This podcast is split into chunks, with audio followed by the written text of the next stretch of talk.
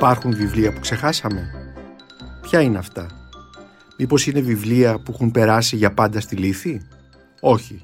Τα πράγματα δεν είναι τόσο δραματικά.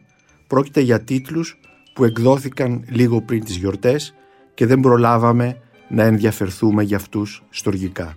Το κάνουμε τώρα. Είμαι ο Νίκος Μπακουνάκης και είναι το podcast της LiFO για βιβλία και συγγραφείς. Είναι τα podcast της LiFO.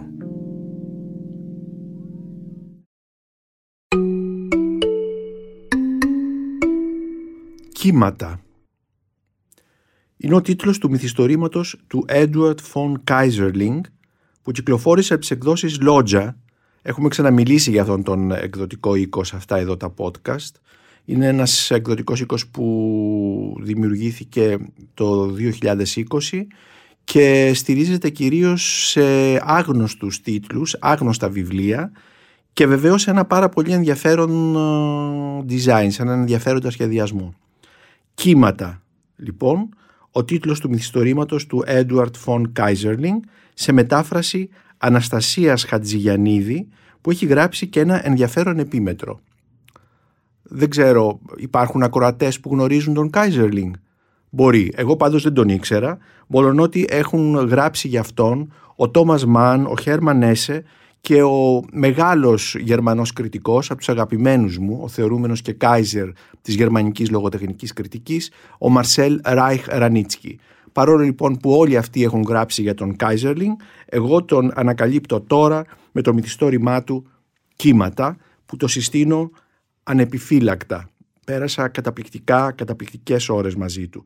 Ο Κάιζερλινγκ είχε γεννηθεί το 1855 και πέθανε το 1918. Ε, ήταν ε, γόνος αριστοκρατικής οικογένειας της Βαλτικής. Είχε γεννηθεί και μεγαλώσει σε αυτόν τον γερμανικό θύλακα στις ακτές της Βαλτικής σήμερα νομίζω στην ε, Λιθουανία, την λεγόμενη Κουρλάνδη. Ε, μετανάστευσε όμως, μάλλον έφυγε πολύ, πολύ νέος από την πατρική γη ε, περιηγήθηκε σε διάφορες πόλεις της ε, τότε στη, στη, στη Βιέννη, σε διάφορες πόλεις τέλος πάντων του γερμανικού κόσμου, του γερμανόφωνου κόσμου. Και στα 1903 φαίνεται ότι λόγω της ε, σύφυλης, είχε προσβληθεί από σύφυλη, αρχίζει σιγά σιγά να τυφλώνεται και να παραλύει και να γίνεται, να προκτά κινητικά προβλήματα και στο τέλος να βρίσκεται σε αναπηρική ε, καρέκλα.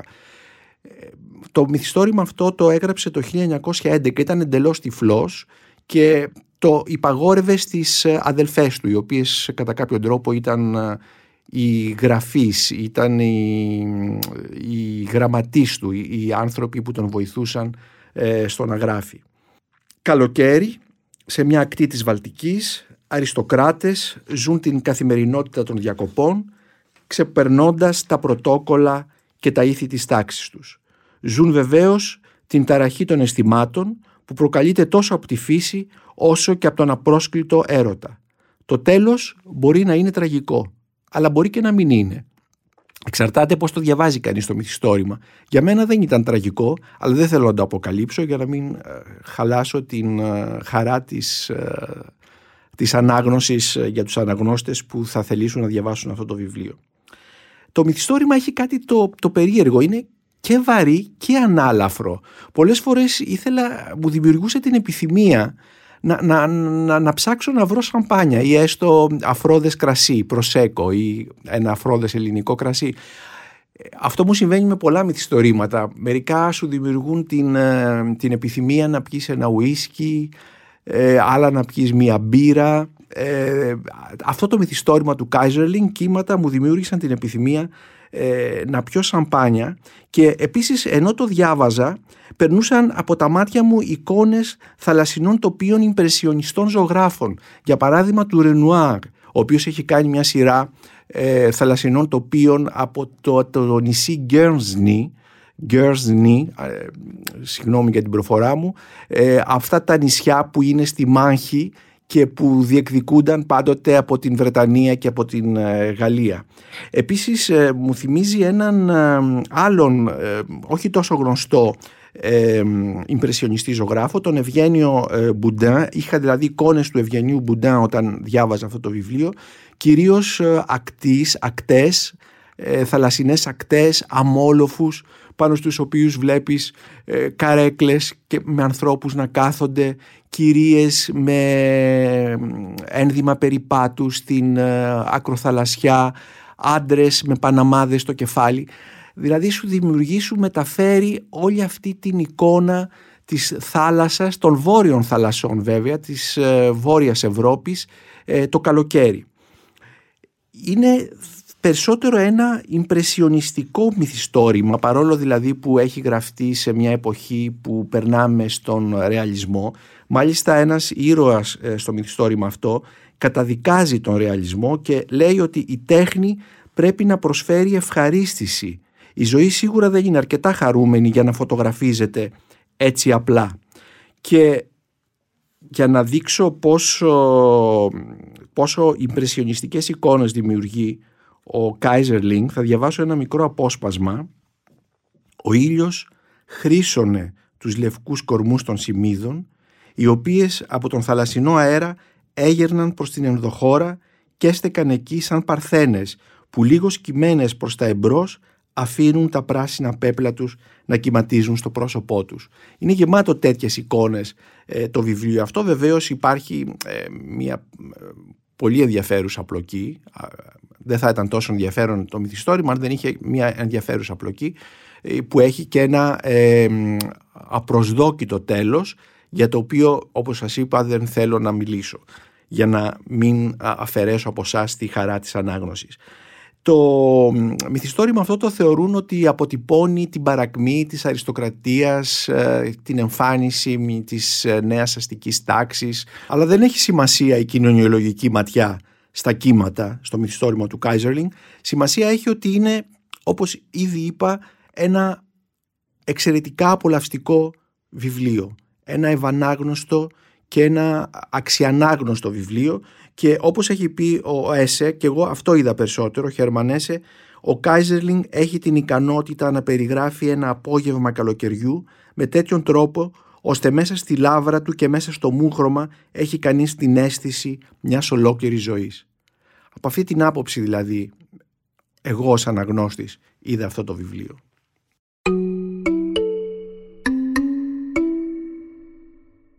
Μπάιρον. Ένας ακόμη τίτλος, τον οποίον πρέπει να προσέξουμε. Συγγραφέας του, ένας απρόοπτος δημιουργός του 20ου αιώνα, ο Τζουζέπε Τομάζι Ντι Λαμπεντούζα, ο μεγάλος σικελός συγγραφέας, ο δημιουργός του Γατόπαρδου.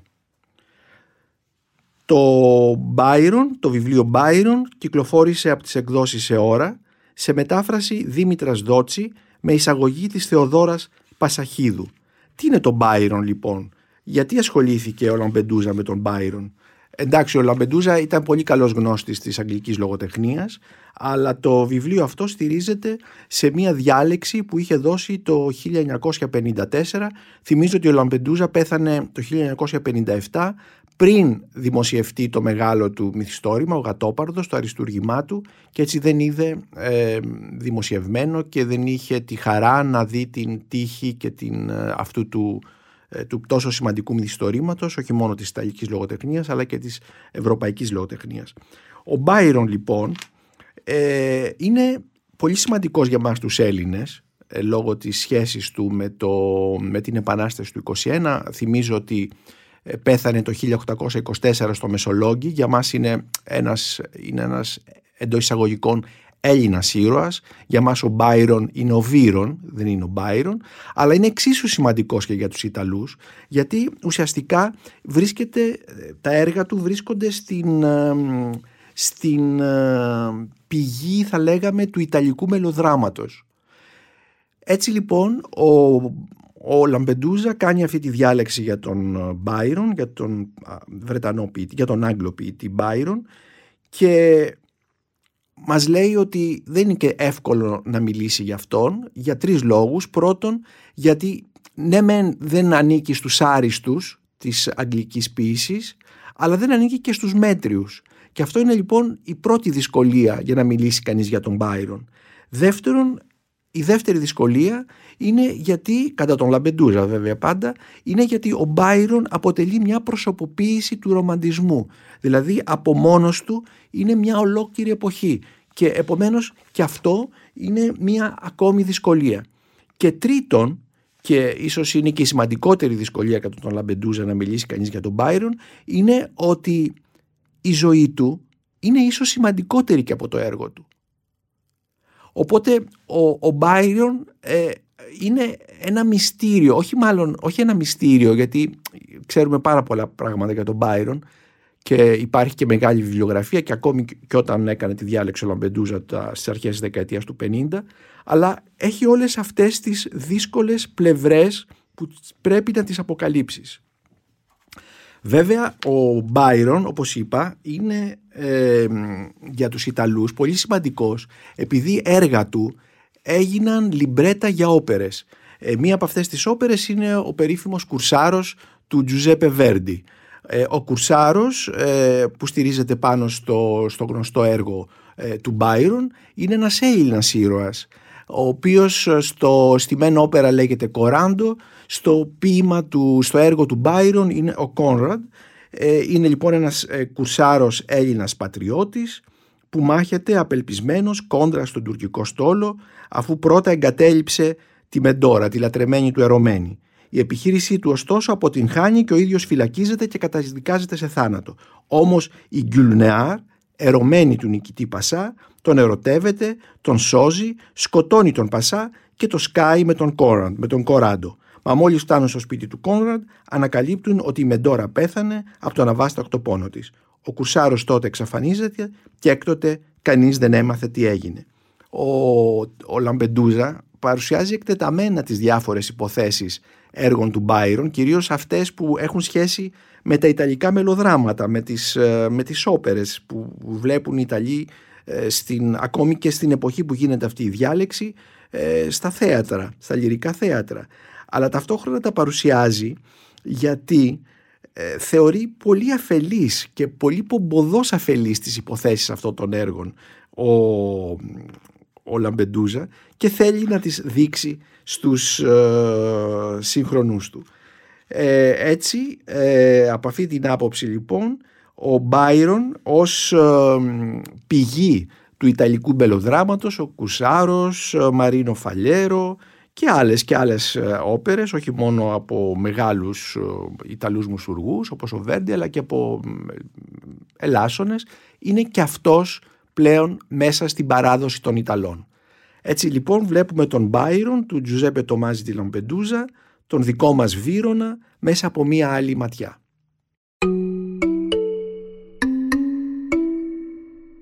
Αυτός που έσπαγε τις βιτρίνες. Γιώργης Ζάρκος, 54 ημέρες εγκλισμού στο Δημόσιο Ψυχιατρίο Αθηνών. Από τον Δημήτρη Φαντή, στις εκδόσεις Άγρα. Ο Δημήτρης Φαντής είναι κοινωνιολόγος ε, νομίζω ότι εργάζεται στην ε, ε, μονάδα απεξάρτησης, ναι, εργάζεται στην, στην ομάδα απεξάρτησης 18 άνω και είναι επίσης ο συγγραφέας ενός πάρα πολύ ενδιαφέροντος βιβλίου που έχει κυκλοφορήσει το 2017 από τις ίδιες εκδόσεις, από τις εκδόσεις Άγρα, «Τοξικομανία διηρωίνης, η χρήση ουσιών στην Ελλάδα του Μεσοπολέμου». Εδώ όμως ασχολείται με ένα πρόσωπο, το Γιώργη Ζάρκο, ο οποίος ε, αν ήταν σε μια άλλη χώρα, δηλαδή αν ήταν στη Γαλλία για παράδειγμα, που εκεί λατρεύουν τους καταραμένους, τους μοντί, τους ε, αντισυμβατικούς, τους δενταϊστές, θα ήταν ένας ήρωας, πραγματικά ένας ήρωας. Σήμερα ε, εμείς εδώ αυτούς τους μάλλον ε, στην Ελλάδα δεν τους ξέρουμε, αλλά είναι ευκαιρία που ανακαλύπτουμε ε, αυτές τις, ε, τις προσωπικότητες, αυτές τις ζωές, αυτές τις, ε, τους αντισηματικούς ανθρώπους που κατά κάποιο τρόπο στοιχειοθετούν ε, μία, αν θέλετε, ένα είδος συγχρονίας. Δηλαδή τα πράγματα βλέπουμε ότι και στην Ελλάδα συμβαδίζουν, ε, πηγαίνουν παράλληλα με πράγματα που συμβαίνουν ε, σε άλλες χώρες της Ευρώπης.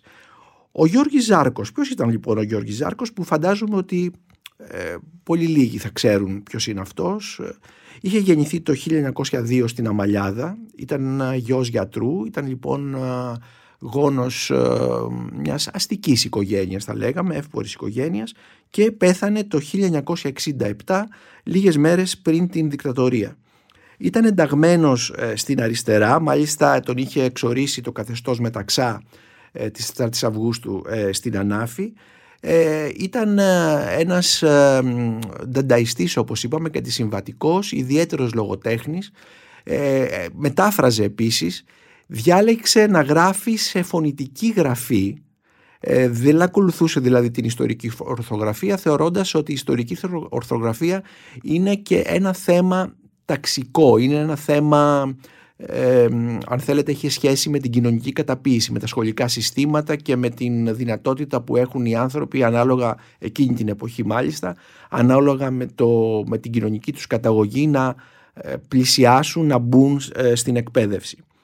Ήταν επίσης και πολύ γνωστός λιβελογράφος, είχε ε, λιβελογραφήματα εναντίον ε, του τότε κατεστημένου θα λέγαμε, κυρίως του λογοτεχνικού κατεστημένου, ας το πούμε εντός εισαγωγικών το κατεστημένο, ε, όπως ήταν ο Κωστής Παλαμάς, όπως ήταν ε, η, η, ο Γρηγόριος Ξενόπουλος, ε, όπως ήταν ο Πέτρος Χάρης, όπως ήταν η Άλκη Θρύλος, η Ελένη Ουράνη δηλαδή, ε, πρόσωπα που τότε κατά κάποιο τρόπο κρατούσαν τα κλειδιά σε θεσμούς, σε μηχανισμούς, σε λογοτεχνικά περιοδικά, νέα αιστεία, στην ακαδημία, σε εκδοτικούς οίκους κτλ.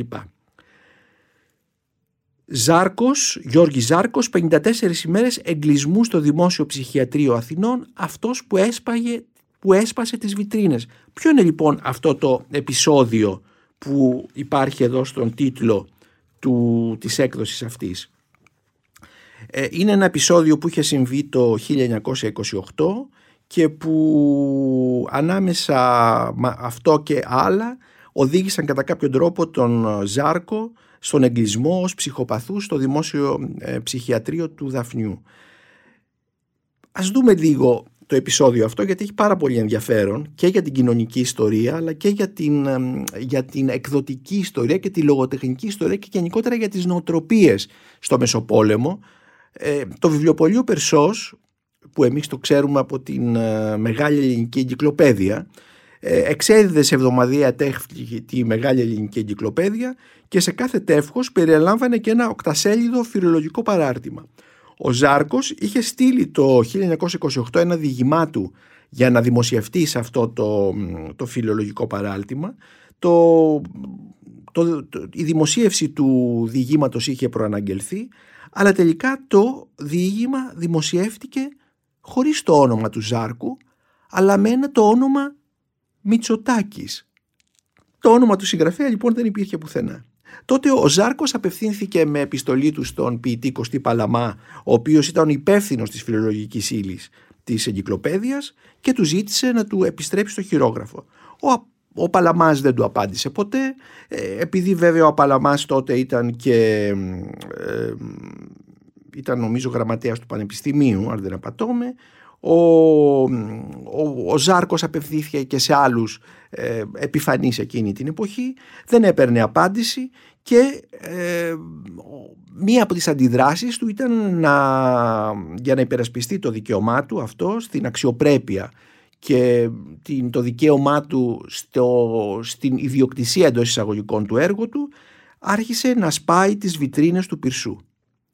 Και κατά το τρεις φορές μάλιστα και κατά το τελευταίο σπάσιμο τον έπιασε ένας ανστιφύλακας και με τη συνδρομή ανθρώπων του εκδοτικού οίκου ε, τον οδήγησαν ε, στα υπόγεια της εταιρείας και μετά ε, άρχισε όλη αυτή η περιπέτεια που έφτασε όπως είπαμε ε, στον εγκλισμό στο δημόσιο ψυχιατρίο.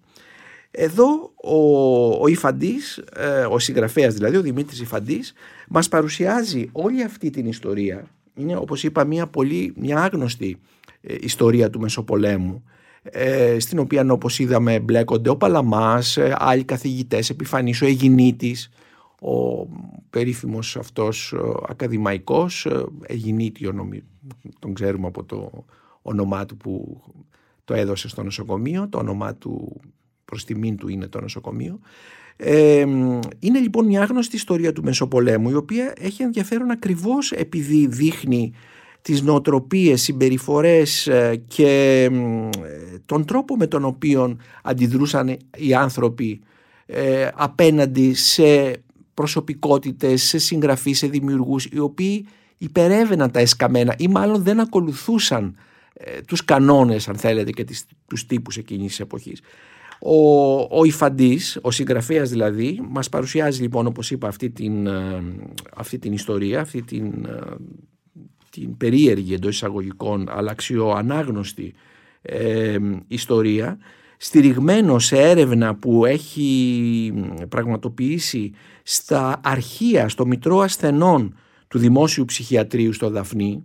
Ε, είναι λοιπόν, στηρίζεται σε πρωτογενές υλικό αυτή η έρευνα. Στο αρχείο του, στο Μητρό Ασθενών του Δημόσιου Ψυχιατρίου υπάρχει φάκελο Ζάρκου και μέσα από την ε, ιστορία αυτή, την οποία βεβαίως τη βλέπουμε γιατί δεν είναι μόνο η αφήγησή της, έχουμε και την αναπαραγωγή των κειμένων του, του, του Ζάρκου. Ε, ο Ιφαντής ε, μας, ε, μας παρουσιάζει το πώς ένα σύστημα, μια κοινωνία κτλ. μπορούν να κατασκευάσουν έναν τρελό και να τον κλείσουν στο ψυχιατρίο.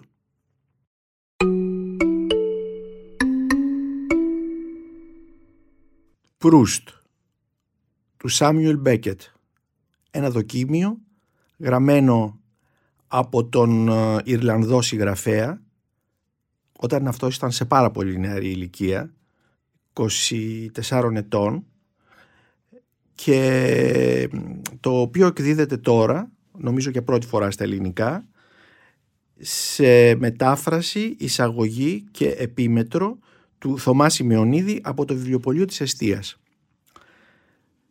Είναι ένα πολύ ερεθιστικό δοκίμιο για τον Προύστ γιατί μας δίνει ε, τρόπους και κλειδιά να διαβάσουμε κυρίως το αναζητώντας το χαμένο χρόνο. Θα μιλήσω σε λίγο γι' αυτό. Θα παρουσιάσω ένα κλειδί κατά κάποιο τρόπο που μας δίνει ο Μπέκετ σε αυτό το σύντομο δοκίμιο του. Ο Μπέκετ το 1903 όπως ξέρουμε ήταν στο Παρίσι, το 1930 ε, είναι 24 ετών και ε, τυχαία παίρνει μέρος σε έναν ποιητικό διαγωνισμό ε, τον οποίο οργανώνει μια, η περίφημη Nancy Cunard η οποία ήταν η μεγάλη αυτή κληρονόμος των Cunard Lines και όλης αυτής της μεγάλης ε, ε, εμπορικής και εφοπλιστικής βρετανικής τέλος πάντων οικογένειας και η οποία ήταν ζούσα στη Γαλλία και είχε δημιουργήσει και έναν εκδοτικό οίκο μαζί με τον Richard Aldington το The Hours Press ε, και ε, στη, ο εκδοτικός αυτός οίκος κάνει ένα ποιητικό διαγωνισμό, παίρνει μέρος ο Σάμιουελ Μπέκετ ε, με το ποίημα του που έχει τον τίτλο Whoroscope, WHO, ε, μια λέξη δηλαδή που την κατασκευάζει και ε, κερδίζει το διαγωνισμό, εντυπωσιάζει πάρα πολύ το πείμα αυτό και οι εκδότες του αναθέτουν, του παραγγέλνουν να γράψει και μια βιογραφία του Προύστ η οποία να μην είναι μια μονογραφία μάλλον για τον Μπρούστ, η οποία να μην υπερβαίνει τις 17.000 λέξεις. Και ε, ο Προύστ, ο οποίος ε, έχει πεθάνει το 22, δηλαδή δεν έχουν ε, περάσει πάρα πολλά χρόνια από το θάνατό του, το 1922 εννοώ, ο, το αναζητώντας το χαμένο χρόνο ολοκληρώνεται, συμπληρώνεται μάλλον μόλις το 1927 και ο, ο Μπέκετ βρίσκεται πολύ κοντά στο εντός εισαγωγικό στο αντικείμενό του. Επομένως, είναι μια τολμηρή κίνηση να δεχθεί να γράψει μια μονογραφία για τον Προύστ, αλλά το δέχεται, κάθεται και μέσα σε τρεις εβδομάδες γράφει αυτό το, αυτό το δοκίμιο.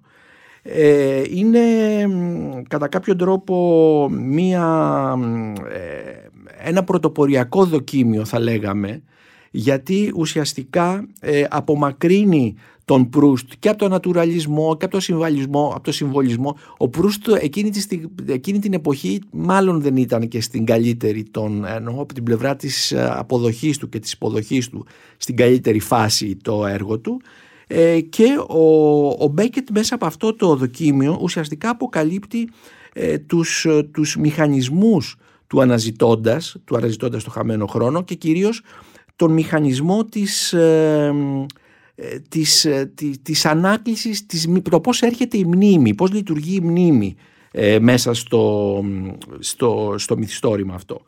Ε, και έτσι λοιπόν φτιάχνει, αυτό το, φτιάχνει αυτό το βιβλίο, μάλιστα για πρώτη φορά υποδεικνύει συγγένειες που έχει, έχει το αναζητώντας με, με έργα που ούτε καν μπορούσαν να φανταστούν οι σύγχρονοι του Προύστ, δηλαδή με ε, τον λόγο περί μεθόδου του, του Descartes, του Καρτέσιου, την ε, μοναδολογία του Leibniz, ε, κείμενα του Νίτσε και τα λοιπά που μεταγενέστερη έρευνα έδειξε ότι όντως ναι ε, υπήρχε η σχέση αυτή και επομένως ο, ο Μπέκετ υπήρχε διορατικότητα, ήταν η ποιητική του ιδιοσυγκρασία, δεν ξέρω, μπόρεσε και τα είδε όλα αυτά. Ε, έτσι λοιπόν με αυτό το δοκίμιο το οποίο είναι όπως είπαμε ένα πολύ νεανικό έργο του, του Μπέκετ. Ε, μπορούμε να κατανοήσουμε σήμερα περίπου έναν αιώνα μετά την, την, τη συγγραφή του μπορούμε να κατανοήσουμε καλύτερα και να διαβάσουμε διαφορετικά και με μια, μέσα από μια άλλη ματιά τον Προύστ. Και αναφέρομαι βεβαίως στο, στο μεγάλο στο έργο του το αναζητώντας το χαμένο χρόνο. Ε, θα σας δώσω ένα κλειδί που εμένα με ενδιέφερε πάρα πολύ όταν διάβασα αυτό το δοκίμιο του Μπέκετ για, την, για, το τι, για, για ποιο λόγο μάλλον πώς είναι οι εικόνες μέσα σε αυτό το μυθιστόρημα του Προύστ. Λέει λοιπόν ο Μπέκετ είναι σημαντικό ότι η πλειονότητα των εικόνων του είναι βοτανικές. Αφομοιώνει το ανθρώπινο στο, στο φυτικό. Έχει συνείδηση της ανθρωπότητας ως χλωρίδας ποτέ ως πανίδας δεν υπάρχουν μαύρες γάτες και πιστά κυνηγόσκυλα στον, στον Προύστ. Αποδοκιμάζει τη μάταιη δραστηριότητα που μας κάνει να χάνουμε το χρόνο μας στολίζοντας τη ζωή μας με μια ζωντανή αλλά παρασιτικά ανθρώπινη βλάστηση. Το γέλιο της Αλμπερτίν έχει το χρώμα και τη μυρωδιά γερανιού. Οι Ζιλμπέρτ και οι Οντέτ είναι πασχαλιές, λευκές και βιολετί. Μιλάει για μια σκηνή από το Πελέας και Μελισάνθη που παροξύνει την αλλεργική του ρινίτιδα και τον κάνει να φτερνίζεται. Αυτή η εμμονή συνοδεύει με φυσικότητα την ολοκληρωτική του αδιαφορία για τις ηθικές αξίες και τα ανθρώπινα δίκαια. Τα λουλούδια και τα φυτά δεν έχουν συνειδητή βούληση, δεν τρέπονται εκθέτοντας τα γεννητικά τους όργανα και έτσι είναι κατά μία έννοια οι άντρες και οι γυναίκες των Προύστ, των οποίων η βούληση είναι τυφλή και σταθερή αλλά ποτέ αυτοσυνείδητη, ποτέ καταλημμένη στην καθαρή αντίληψη ενός καθαρού υποκειμένου. Είναι θύματα της προαίρεσής τους ενεργώντας με μια γκροτέσκα προκαθορισμένη δραστηριότητα εντός των στενών ορίων ενός ακάθαρτου κόσμου. Αυτή λοιπόν η ιδέα ε, ότι οι εικόνες είναι βοτανικές, ότι τα φυτά δεν έχουν φύλλο κτλ. μας βοηθούν σήμερα να δούμε πάρα πολλά πολλές περιγραφές και κυρίως τους ήρωες και το τι κουβαλάει ο καθένας σε αυτό το μεγάλο μυθιστόρημα που είναι το αναζητώντας το χαμένο χρόνο.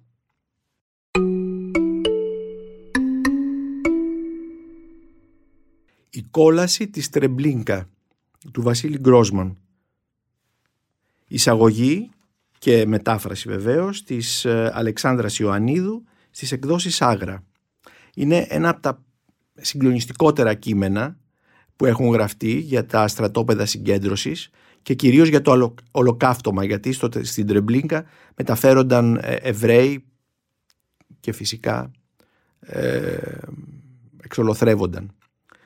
Ο Γκρόσμαν είναι ένας ε, από τους πιο σημαντικούς ε, συγγραφείς, ήταν μάλλον ένας από τους πιο σημαντικούς συγγραφείς της Σοβιετικής Ρωσίας.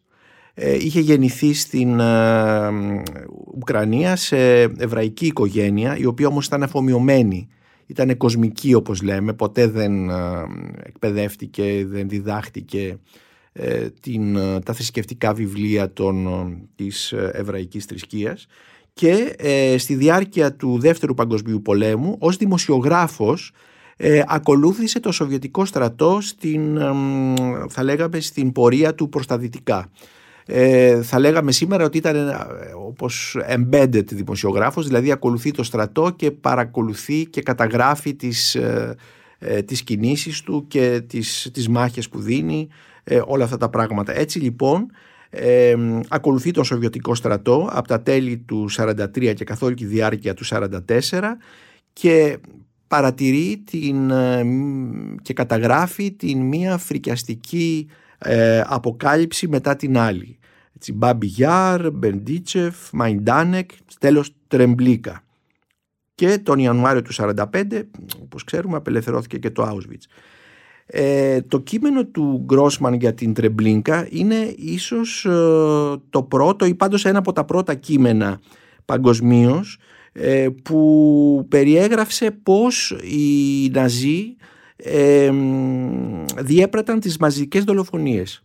Γράφτηκε το φθινόπωρο ε, του 1944 και δημοσιεύθηκε την ίδια χρονιά και μπορούμε να πούμε ότι είναι ένα κείμενο που αποτελεί ένα όριο.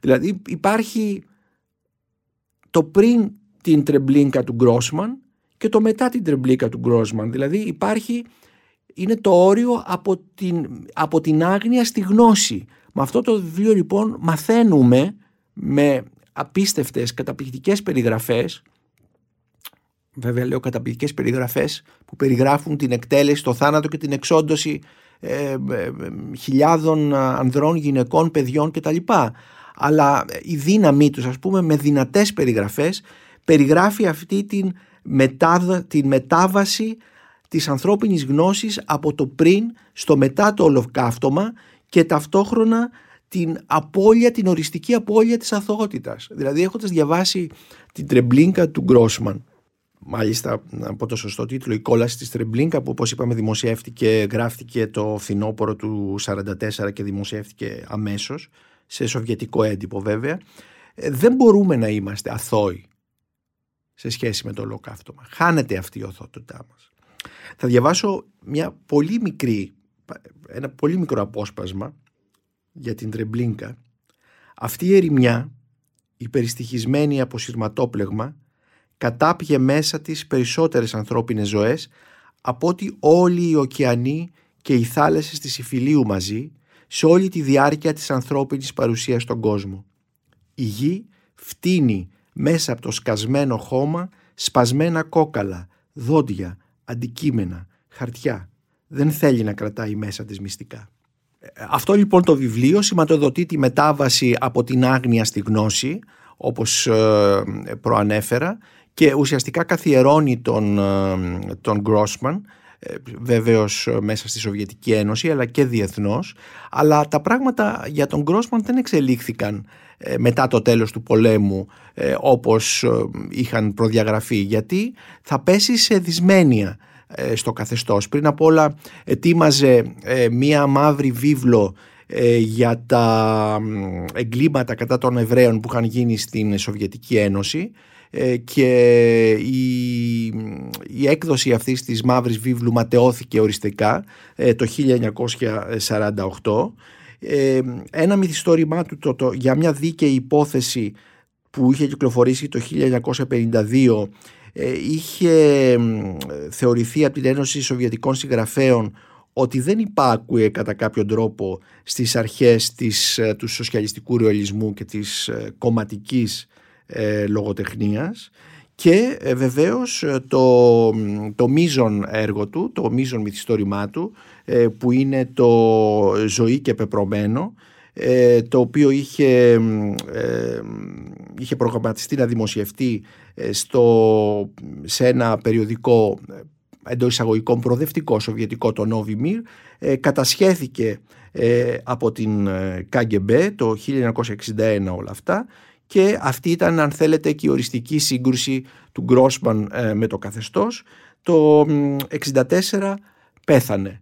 Ε, και αυτό το μυθιστόρημα, το «Ζωή και πεπρωμένο», είναι ένα είδος, ε, φυσικά υπάρχει μια πλοκή και τα λοιπά, αλλά μπορούμε να πούμε ότι συνιστά μια βαθιά κριτική του ολοκληρωτισμού και είχε ενοχλήσει πάρα πολύ βεβαίως ε, την, ε, την, τη σοβιετική γραφειοκρατία της εποχής επειδή εντόπιζε κοινά χαρακτηριστικά στο χιτλερισμό και στον σταλινισμό.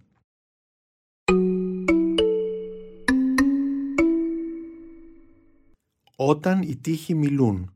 Το χρονικό των υπογείων της φυλακής Χατζικώστα, Οκτώβρης 1945, μια μαρτυρία του Νικολάου Τζουγανάτου, που εκδόθηκε από το βιβλιοπωλείο της Εστίας με πρόλογο του καθηγητή Νίκου Αλιβιζάτου και επίμετρο του ιστορικού Στρατή Μπουρνάζου.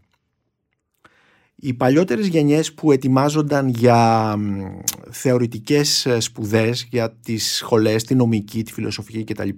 Ίσως ε, γνωρίζουν ε, το όνομα Νικόλαος Τζουγανάτος. Ήταν ένας από τους πιο διάσημους φροντιστές, ίσως το φροντιστής να, σήμερα να ακούγεται με αρνητική συνδήλωση, αλλά ναι, ήταν ένας από τους πιο διάσημους φροντιστές της, ε, της Αθήνας. Είχε ένα φροντιστήριο στην Οδοσίνα που προετοίμαζε υποψήφιους για αυτές τις σχολές και ε, θεωρείται πραγματικά ένας, ε, ήταν όμως και ένας πολύ σημαντικός δάσκαλος.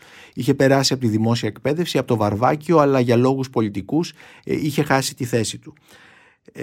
Στο βιβλίο αυτό, το οποίο εκδόθηκε με την φροντίδα των παιδιών του, των παιδιών του Τζουγανάτου, ε, της, ε, του Δημήτρη Τζουγανάτου και της Μέρης Τζουγανάτου Γασπαρινάτου ο, ο Τζουγανάτος ο οποίος ε, είχε φυλακιστεί στις φυλακές Χατζικώστα ουσιαστικά δεν παρουσιάζει την δική του εμπειρία, τον δικό του εγκλισμό αλλά προσπαθεί να αποκρυπτογραφήσει και να καταγράψει ό,τι βλέπει στους στίχους, ό,τι έχουν γράψει δηλαδή στους στίχους οι άλλοι φυλακισμένοι. Και έτσι παρουσιάζει μία μαρτυρία ε, μελοθάνατον, οι περισσότεροι είναι μελοθάνατοι, που σήμερα διαβάζεται με πάρα πολύ μεγάλη συγκίνηση, πέρα βεβαίως από το ενδιαφέρον, ε, από το ενδιαφέρον που έχει. Γιατί αυτές οι μαρτυρίες πλέον που βλέπουμε ε, επαναξιολογούνται σήμερα και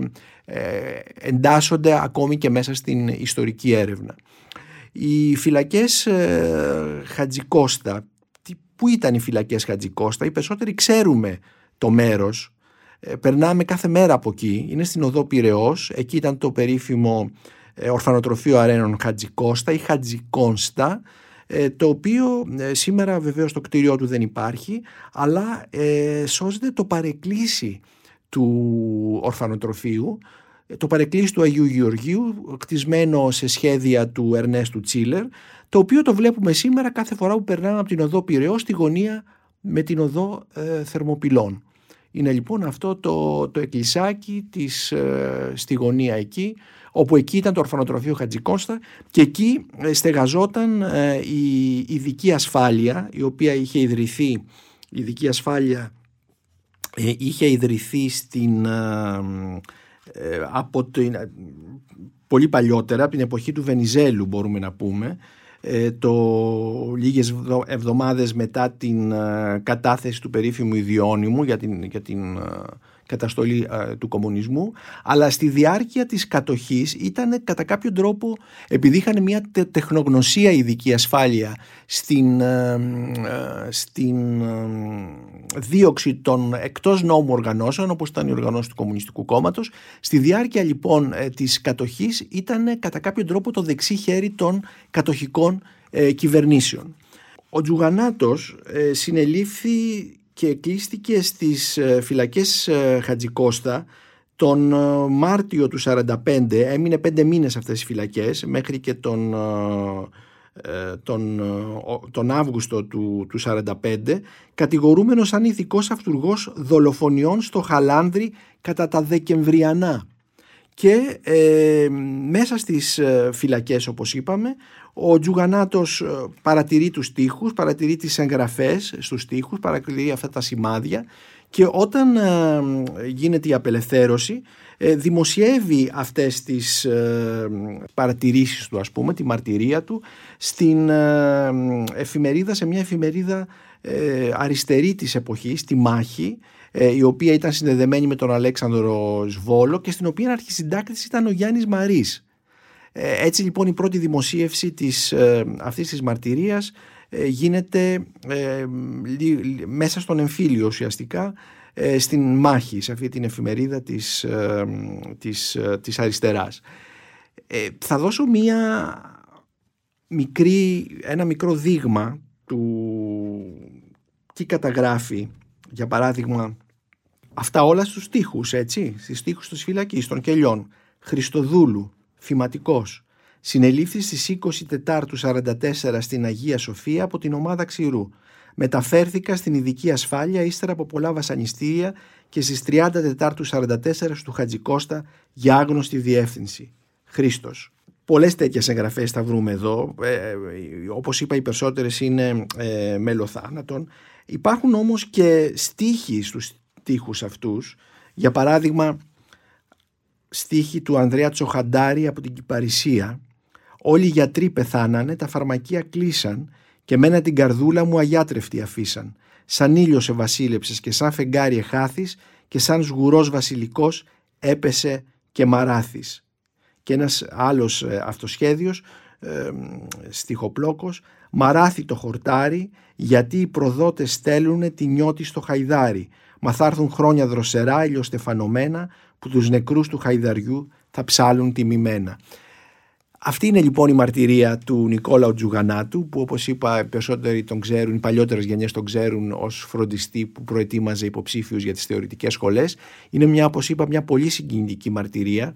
Ε, το επίμετρο του ιστορικού στρατή Μπουρνάζου μας δίνει όλο το πλαίσιο και είναι ενδιαφέρον να, να, να, να ξαναθυμόμαστε και να γνωρίζουμε όλες αυτές τις περιόδους, τις μαύρες περιόδους της, ε, της ιστορίας μας γιατί εδώ δεν έχουμε ε, δεν έχουμε ε, το στρατό κατοχής, έχουμε τους συνεργάτες τους, τους Έλληνες συνεργάτες τους, τα ειδικά σώματα, ε, τις κατοχικές κυβερνήσεις, τους δοσύλλογους οι οποίοι ε, δημιουργούν όλο αυτό το πλαίσιο και την πραγματικότητα του τρόμου και του εφιάλτη. Επομένως, ας μην τα ξεχνάμε αυτά και νομίζω ότι αυτού του είδους οι μαρτυρίες μας ενεργοποιούν τη μνήμη για αυτές τις άγνωστες, τις παραμελημένες, τις ξεχασμένες, τις ηθελημένα αγνοημένες περιόδους της ιστορίας μας.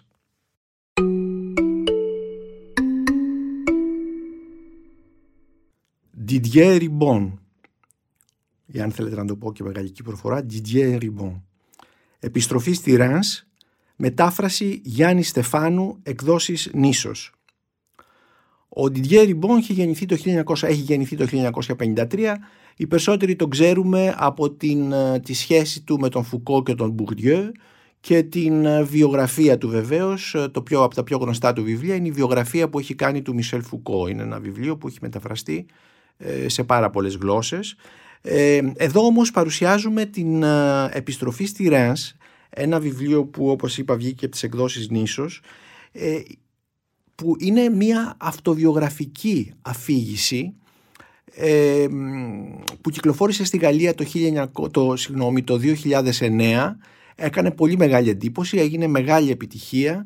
Το 2017 μάλιστα διασκευάστηκε σε θεατρικό έργο από τον Τόμας Όστερ Μάγερ και ε, με τη σειρά του και η, η διασκευή αυτή, με τη σειρά της διασκευή αυτή είχε επίσης επιτυχία. Ε, τι κάνει εδώ ο, ο Didier Ribon, ο οποίος ε, έχει κατά κάποιο τρόπο μία άτυπη ε, θα λέγαμε πορεία στην, στον, στο, στο, στη γαλλική σκηνή των διανοουμένων. Ε, ότι έχει περάσει από τα πανεπιστήμια κτλ. Αλλά επειδή δεν κατάγεται από, θα λέγαμε, από μια οικογένεια, είναι παιδί της εργατικής τάξης ουσιαστικά, οπότε είναι πολύ πιο δύσκολο για αυτόν. Και η Γαλλία παρόλα, παρόλη την, είναι μια ταξική κοινωνία, και οι μηχανισμοί ανέλυξης είναι και εκεί είναι πολύ πιο δύσκολοι και διαφορετικοί φυσικά από τους μηχανισμούς κοινωνικής ανέλυξης που έχουμε στην Ελλάδα που ουσιαστικά στην Ελλάδα είναι μόνο η εκπαίδευση ο μοναδικός μηχανισμός κοινωνικής ανέλυξης. Δεν υπάρχει δηλαδή το κοινωνικό στίγμα δηλαδή της προέλευσης, της ταξικής προέλευσης. Ο Διδιέ Ριμπόν λοιπόν παιδί της εργατικής τάξης και επιπλέον ομοφιλόφιλος από την επαρχία της Γαλλίας, από τη Ράνς, ε, βρίσκει πάρα πολλές δυσκολίες στο να εξελιχθεί, στο να ανέβει εντός εισαγωγικών. Ε, η δημοσιογραφία είναι ένας δρόμος, πάντοτε ήταν ένας δρόμος στην Γαλλία. Ε, ένα, το, το βλέπουμε και από τα μυθιστορήματα του, του Γκίντεμο Πασάν, του παλιότερα του Μπαλζάκ κτλ.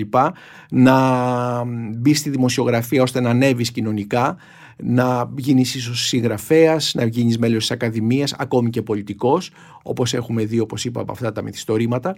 Έτσι λοιπόν ο Didier Ριμπόν έχει, θα λέγαμε, μια ατυπική διαδρομή μέσα στην, στην, στην σκηνή την, ε, της επιστήμης και της λογοτεχνίας στη Γαλλία.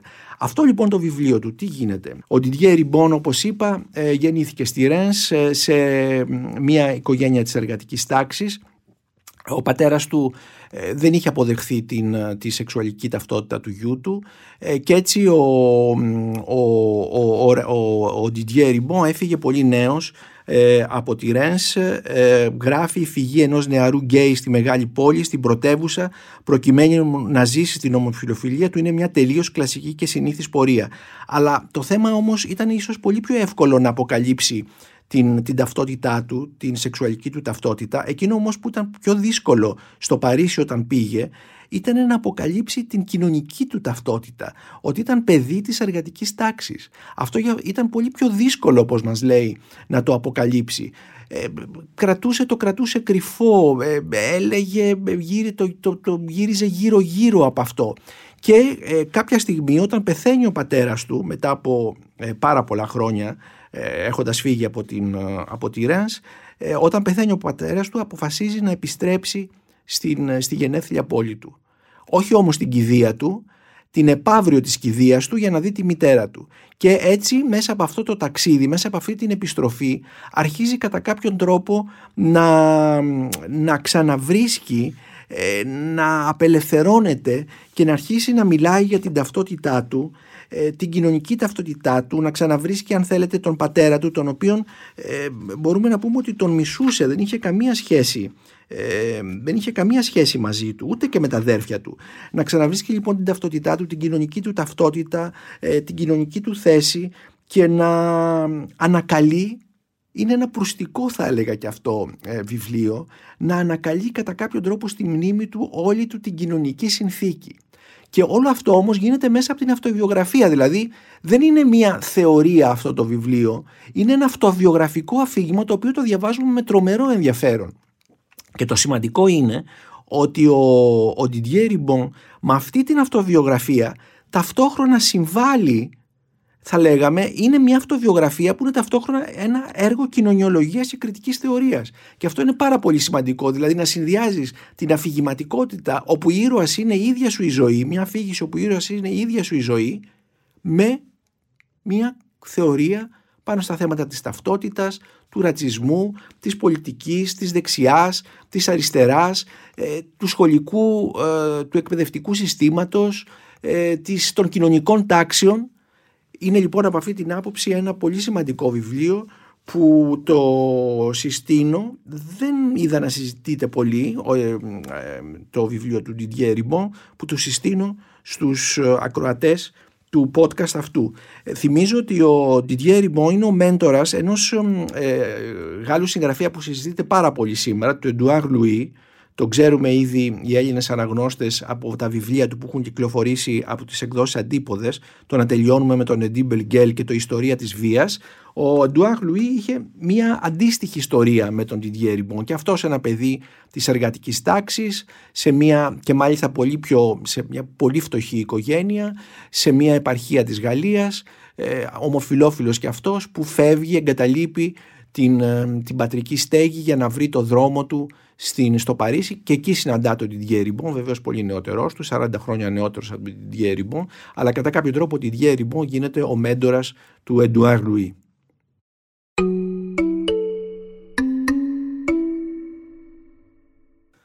Αργύρης Χιόνης, η πολιτεία Λαβύρινθος. Επιλογή πρόλογος σημειώσεις Κυριάκος Ραμολής, φιλολογική επιμέλεια Γιώτα Κριτσέλη, σχέδια της Εύης Τσακνιά, στις εκδόσεις Κύχλη. Για μένα αυτό το βιβλίο ήταν αποκαλυπτικό. Γνωρίζω έναν συγγραφέα, τον Αργύρη Χιόνι. Βεβαίως τον Χιόνι τον ήξερα ως ποιητή. Είχε γεννηθεί το 1948, πέθανε το 2011 και την τελευταία, ε, τα τελευταία 20 χρόνια της ζωής του ε, τα ζούσε σε ένα χωριό της ορεινής Κορινθίας όπου όπως διαβάζουμε στο βιογραφικό του έζησε εκεί μέχρι το θάνατό του το 11 όπως είπαμε καλλιεργώντας τη γη και την ποίηση. Αυτό το βιβλίο είναι μια συλλογή 13 πεζογραφημάτων τα οποία ε, δεν ε, είχαν μέχρι τώρα εκδοθεί αυτόνομα σε βιβλία. Ε, ήταν σε διάφορα λογοτεχνικά περιοδικά. Κυρίως αυτοβιογραφικά κείμενα αλλά και μυθοπλαστικά και κριτικά Εκείνο που εγώ είδα ως αναγνώστης και με ενδιαφέρει πάρα πολύ ε, είναι ε, ένα παιχνίδι που υπάρχει σε αυτά τα πεζογραφήματα του Αργύρι Χιόνι μαζί με μια αισθαντικότητα και με ένα ποιητικό υπόβαθρο. Είπαμε ότι είναι ποιητής αλλά το ποιητικό υπόβαθρο υπάρχει πάντα. Τι είναι αυτό το παιχνίδι; Θα αναφερθώ για παράδειγμα σε ένα από τα κείμενα που υπάρχουν σε αυτό τον τόμο. Ε, ο τίτλος είναι «Τα Ηρακλήτια Χαϊκού και Τάνκα του Καμιμούρα Γιουτάκα». Ο Καμιμούρα Γιουτάκα εμφανίζεται εδώ να είναι ένας ε, Ιαπωνέζος ποιητής. Βεβαίως δεν υπάρχει ε, Καμιμούρα Γιουτάκα. Είναι ένα προσωπείο ε, του Αργυριχιώνη, ένα πρόσωπο που ε, έχει επινοήσει ο Αργυρισιώνης. Φτιάχνει λοιπόν και μια ιστορία ε, για αυτό το ποιητή. Μας λέει ότι κάποτε στο Λονδίνο, σε ένα βιβλιοπωλείο, εκεί που περιδιάβαζε, αγόρασε διάφορα βιβλία, ανάμεσα στα οποία και ένα εξαιρετικά δεμένο και διακοσμημένο, δεμένο βιβλίο, κάποιου Ιάπωνα ποιητή που είχε όνομα Καμιμούρα Γιουτάκα, ε, και η οποία απαρτιζόταν κυρίως από, ε, από ποίηματα σε ελεύθερο στίχο αλλά και από χαϊκού και τάνκα που είναι τα χαρακτηριστικά ιαπωνικά ποίηματα. Και ο, τίτλος αυτού του, του βιβλίου ήταν στα ελληνικά. Ο τίτλος ήταν «Αγχιβασί». Ε, συνεχίζει λοιπόν να κατασκευάζει αυτό τον ποιητή ο Χιόνης ε, άφηγα, άφησα λοιπόν λέει τα ποίηματα κατά μέρος και θέλησα να μάθω περισσότερα για αυτόν τον ποιητή και διάβασα την εισαγωγή του μεταφραστή του κάποιου John Walker ε, ο οποίος ε, μας ε, είδε εκεί, μας είπε εκεί ότι ο, ο ποιητής αυτός, ο Καμιμούρα Γιουτάκα που όπως είπαμε ήταν είναι ένα πρόσωπο του Αργύρι Χιόνι, ε, ήταν ελληνιστής, ε, αυτή η φράση την είχε πάρει από τον, ε, από τον Ηράκλειτο η Αγχιβασί, δηλαδή ο τίτλος του, της συλλογής, την είχε πάρει από τον Ηράκλειτο και σημαίνει Αγχιβασί πλησίασμα, προσέγγιση, approach στην αγγλική μετάφραση. Ε, μάλιστα ο ποιητής αυτός δίδασκε ρωσικά και ελληνικά στη Σχολή Ξενογλωσσών του Πανεπιστημίου του Τόκιο. Παλιότερα έχει υπηρετήσει αμορφωτικός ακόλουθος στην Επονική Πρεσβεία ε, στην Αθήνα και βρίσκουμε και ακόμη βιογραφικά στοιχεία του Καμιμούρα Γιουτάκα που όπως είπα είναι προσωπείο του Αργυριχιώνη ότι είχε γεννηθεί το 1943 σε μια φτωχική συνοικία ε, της, ε, του Τόκιο. Θυμίζω ότι για τους ακροατές ότι και ο Χιόνης είχε γεννηθεί το 1943 σε μια φτωχική συνοικία της Αθήνας, στα Σεπόλια Είχε γεννηθεί λοιπόν το προσωπείο του σε μια φτωχική συνοικία του Τόκιο. Ο πατέρας του ήταν ταπεινός βιοτέχνης που κατασκεύαζε σαγιονάρες. Και ε, εκείνο που είχε ενδιαφέρον είναι ότι ο, παρουσιάζει μερικά ποίηματα εδώ από την Αγχιβασί, διαχειρός Ηρακλήτου, Καμιμούρα Γιουτάκα και Αργύρι Χιόνι, Αργύριου Χιόνι. Ας διαβάσω λοιπόν μερικά Ηρακλήτια ποίηματα έτσι όπως θα τα απέδιδε ε, ο Καμιμούρα Γιουτάκα σε ελληνική όμως ε, μετάφραση από τον Αργύρι Χιόνι. Βλέπετε λοιπόν το παιχνίδι το οποίο είναι πάρα πολύ διασκεδαστικό. Με λάσπη η λάσπη δεν ξεπλένεται και ούτε το αίμα με αίμα. Αν ζεις μέσα στο ψέμα, μάταιο να προσεύχεσαι. Και η περίφημη φράση του Ηράκλη του ποταμό γάρου κένστιν εμβίνε δίστο αυτό, δηλαδή δεν μπορείς να μπεις στο ίδιο ποτάμι δύο φορές γιατί το νερό κυλάει όπως ξέρουμε, το αποδίδει ως εξής. Ποιος θα μπορούσε δύο φορές στον ποταμό να μπει τον ίδιο, δίνει ακόμη μια παραλλαγή. Στο ίδιο ποτάμι δεις, αδύνατο να μπεις και ίδιος να βγεις. Και μια τρίτη παραλλαγή.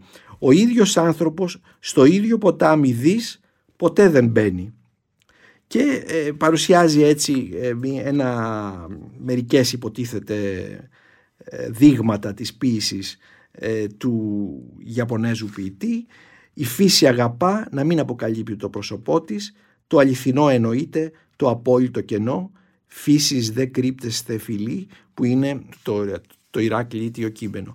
Υπάρχουν και άλλες ε, καταπληκτικές τέτοιες, ε, ε, τέτοια κείμενα μέσα σε, αυτό, σε αυτή τη συλλογή. Ε, αγάπησα ιδιαίτερα η αυλή του Παπαδιαμάντη στο Ψηρή και η δική μου στα Σεπόλια όπου κάνει μια σύγκριση της δικής του αυλής που μεγαλώνει στα Σεπόλια με την αυλή ενός ε, διηγήματος του Παπαδιαμάντη, του «Ο γείτονας με το Λαγούτο», ε, όπου εκεί τοποθετείται αυτό το διήγημα σε μια λαϊκή αυλή του Ψηρή και όπου ο ήρωας είναι ένας ε, λαουτιέρης, εργένης, τουρκομερίτης δηλαδή, ε, που έχει έρθει από ένας τουρκομερίτης εργένης που έχει έρθει δηλαδή από τα μέρη της Οθωμανικής Αυτοκρατορίας και που αποφασίζει να κουβαλήσει στο δωματιάκι του την ξαδέρφη του εντός εισαγωγικών, προκαλώντας έτσι την καταγραφή όλων των ηθικών γυναικών της μικρής κοινωνίας, αλλά και ένα άλλο κείμενο του, που δύο κείμενα του θα έλεγα ε, που βιογραφούν ε, συγκεκριμένους συγγραφείς και ανθρώπους. Ε, το ένα είναι το λογοτέχνημα Ζηράνα Ζατέλη, ένα πάρα πολύ πρωτότυπο κείμενο για τη Ζηράνα Ζατέλη και το άλλο είναι Χρήστος Λάσκαρης, ο ποιητής, Χρήστος ο φίλος για έναν πολύ σημαντικό ποιητή που έχει πεθάνει τώρα, το Χρήστο Λάσκαρη που ζούσε στην Πάτρα και ήταν επίσης και κριτικός και πρέπει και αυτός να πάρει τη θέση του νομίζω ε, στη γραμματολογία μας. Η πολιτεία Λαβύρινθος του Αργύρι Χιόνι για μένα είναι μια αποκάλυψη, φαντάζομαι να είναι και για τους ε, ακροατές μας.